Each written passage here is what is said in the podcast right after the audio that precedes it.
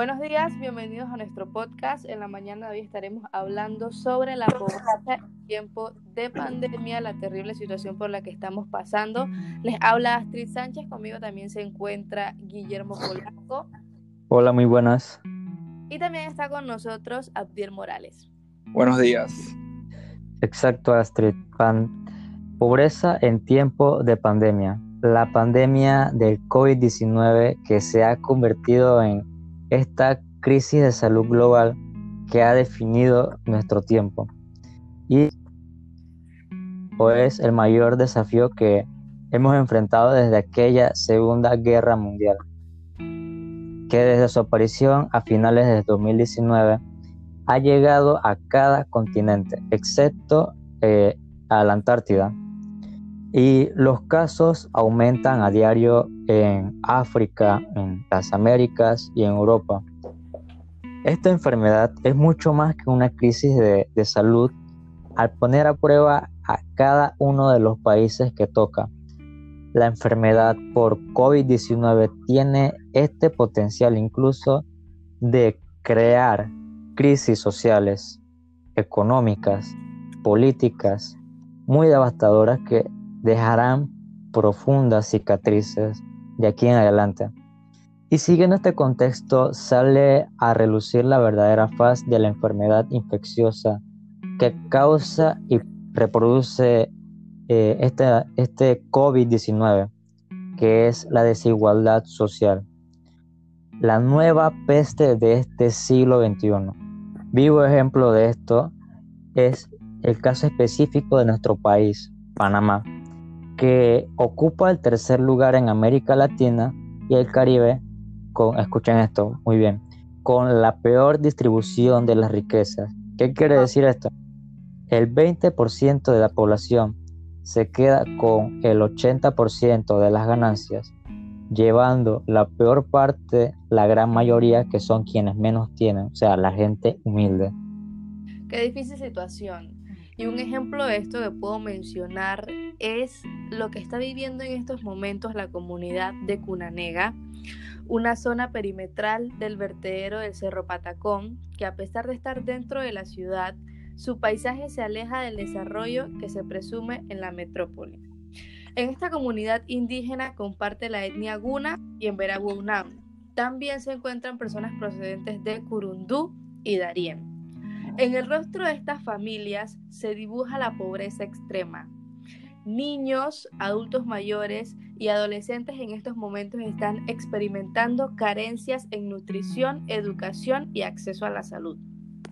Estas familias vienen con este problema de la pobreza hace mucho tiempo, pero con toda esta situación de la pandemia, su situación ha empeorado. Con lo poquito que tenían para poder sobrevivir, lo han perdido por el tema de la falta de trabajo o el desempleo. Entonces, todas estas familias de Cunanega en estos momentos están dependiendo por completo del bono solidario o la ayuda solidaria que está dando el gobierno. Entonces, cuando esta ayuda les llega, ellos tienen que dividir sus alimentos para que les pueda alcanzar una quincena o como mencionan, el primer día que les llegue el bono se come bien, pero todos los demás, los alimentos son bastante reducidos para que les pueda alcanzar. Y esto no es todo, el problema está en que a todos no les llega el bono o les llega un mes sí, pero el siguiente no corren con la misma suerte. Entonces, cuando se dan estas situaciones, las personas de Cunanega tienen que subir, porque no les queda otra opción, al vertedero en busca de alimentos y también van con la esperanza de encontrar aluminio o cobre para vender y poder llevar alimentos a sus hogares. O sea, qué triste y terrible situación.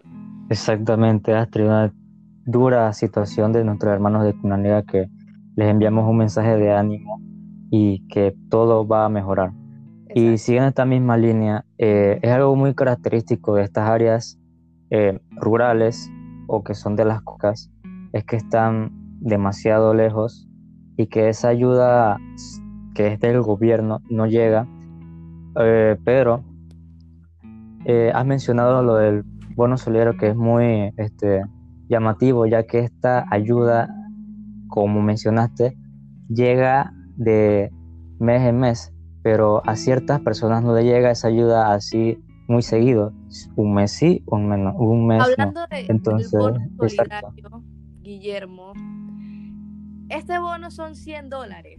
¿Qué opinas tú de esta cantidad? ¿Consideras que alcanza para estas familias o que es muy poquito?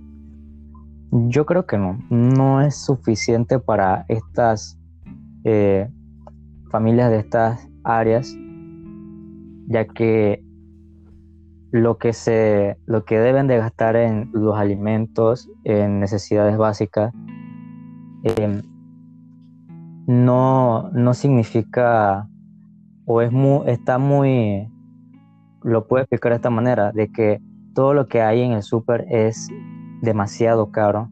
Exacto. O no alcanza esos, ese, ese, ese dinero, que son 100 balboas por mes. O sea... Tienes razón, Guillermo. Eh, estas familias, las familias indígenas, se caracterizan por tener hasta 8 integrantes en sus hogares y la verdad es que con 100 dólares que se reparten mensualmente y a veces ni le llegan a esas personas, no es suficiente para ellos ni para un subsidio eh, que necesitan esas familias. Las, las autoridades deberían tomar las medidas porque no nos podemos dar el lujo de tener eh, en Panamá la desigualdad social.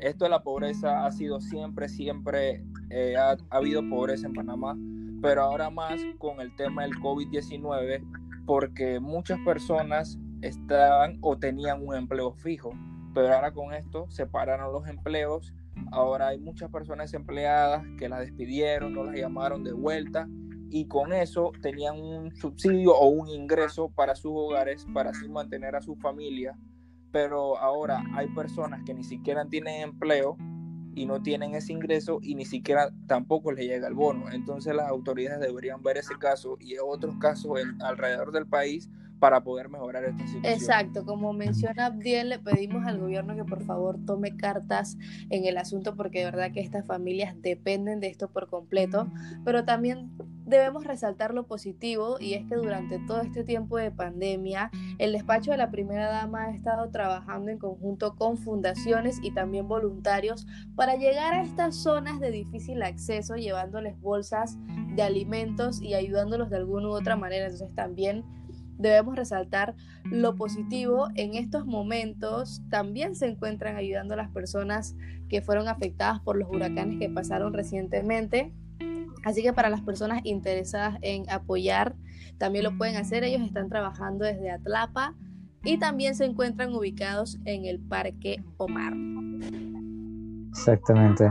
Y resaltando esto de lo bueno, ya que es, es algo que ha traído esta pandemia. Ha traído muchas cosas malas, gente enferma, desempleada, pero resaltando lo bueno, podemos ver la ayuda que humanitaria que, como has mencionado, Astrid, la primera dama ha hecho, ha, eh, dado esa ayuda a gente eh, sin trabajo o que no tiene ingresos, pero también gente que, como lo, lo conocemos, que son los lo que hoy en día se dice los típicos influencers que no lo han hecho por el simple hecho de hacer lo que decimos hoy en día, taquilla, sino que lo han hecho de corazón aportando ese granito de arena a esas familias, ya que obviamente no pueden abarcar tanto, tanto porque a, todo tiene su límite, pero lo poco que han hecho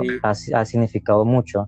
Y no solamente eh, gente que es, entre comillas, famosa, sino que eh, personas comunes y corrientes se han apoyado mutuamente y ver esa unión que hemos tenido porque al fin y al cabo somos un país y estamos unidos en esta situación que estamos pasando todos. Exactamente, ha sido muy lindo ver a las personas que tienen la facilidad de ayudar dando ese granito de arena que para ellos puede ser un poco, pero para las personas que en este momento realmente lo están necesitando es una ayuda muy buena. Entonces vemos que no todo es malo y que somos un país bastante unido que puede salir adelante a pesar de las situaciones difíciles que se nos enfrenten. Entonces queremos agradecerle a todas las personas que están conectadas con nosotros deseando que toda esta situación pueda mejorar muy pronto, que podamos salir adelante y que bueno, que mejore todo. Les agradecemos a todos por estar conectados con nosotros. Les deseamos un lindo día y nos vemos en el próximo podcast. Hasta luego. Chao.